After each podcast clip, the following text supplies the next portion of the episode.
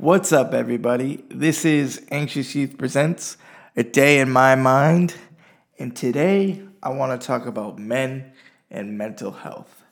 Okay, this conversation is becoming more and more of a thing in today's world, which is amazing because more and more men are starting to open up about their mental health.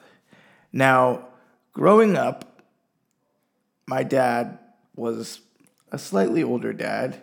When he passed, he was 90 years old. And so I grew up in, in an old school Italian American household.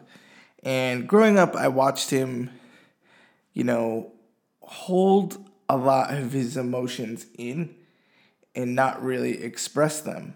So I think a lot of us saw that in a lot of our fathers or, you know, a significant figure that brought us up where they felt they had to be strong for us at all times and not break or anything.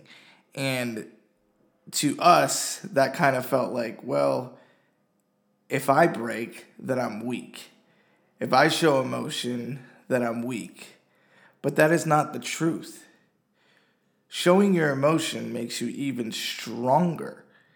Okay? It like almost like breaks you apart and makes you like takes out all these bad things and pushes them away and you feel amazing after you get out all of that bad shit that you're thinking about, feeling, any of that stuff. Now, I really want to talk about this this whole month just because this is something that we all need to speak about with, you know, our father figures, our, you know, again like a significant person who brought us up or even our friends, you know, and you know, the women in our lives need to speak about this with us as well.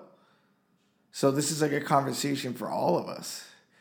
Now, I'm really stoked on this because I'm really excited to get some more knowledge in on this as well. And I hope you guys have a great Tuesday. Keep kicking ass.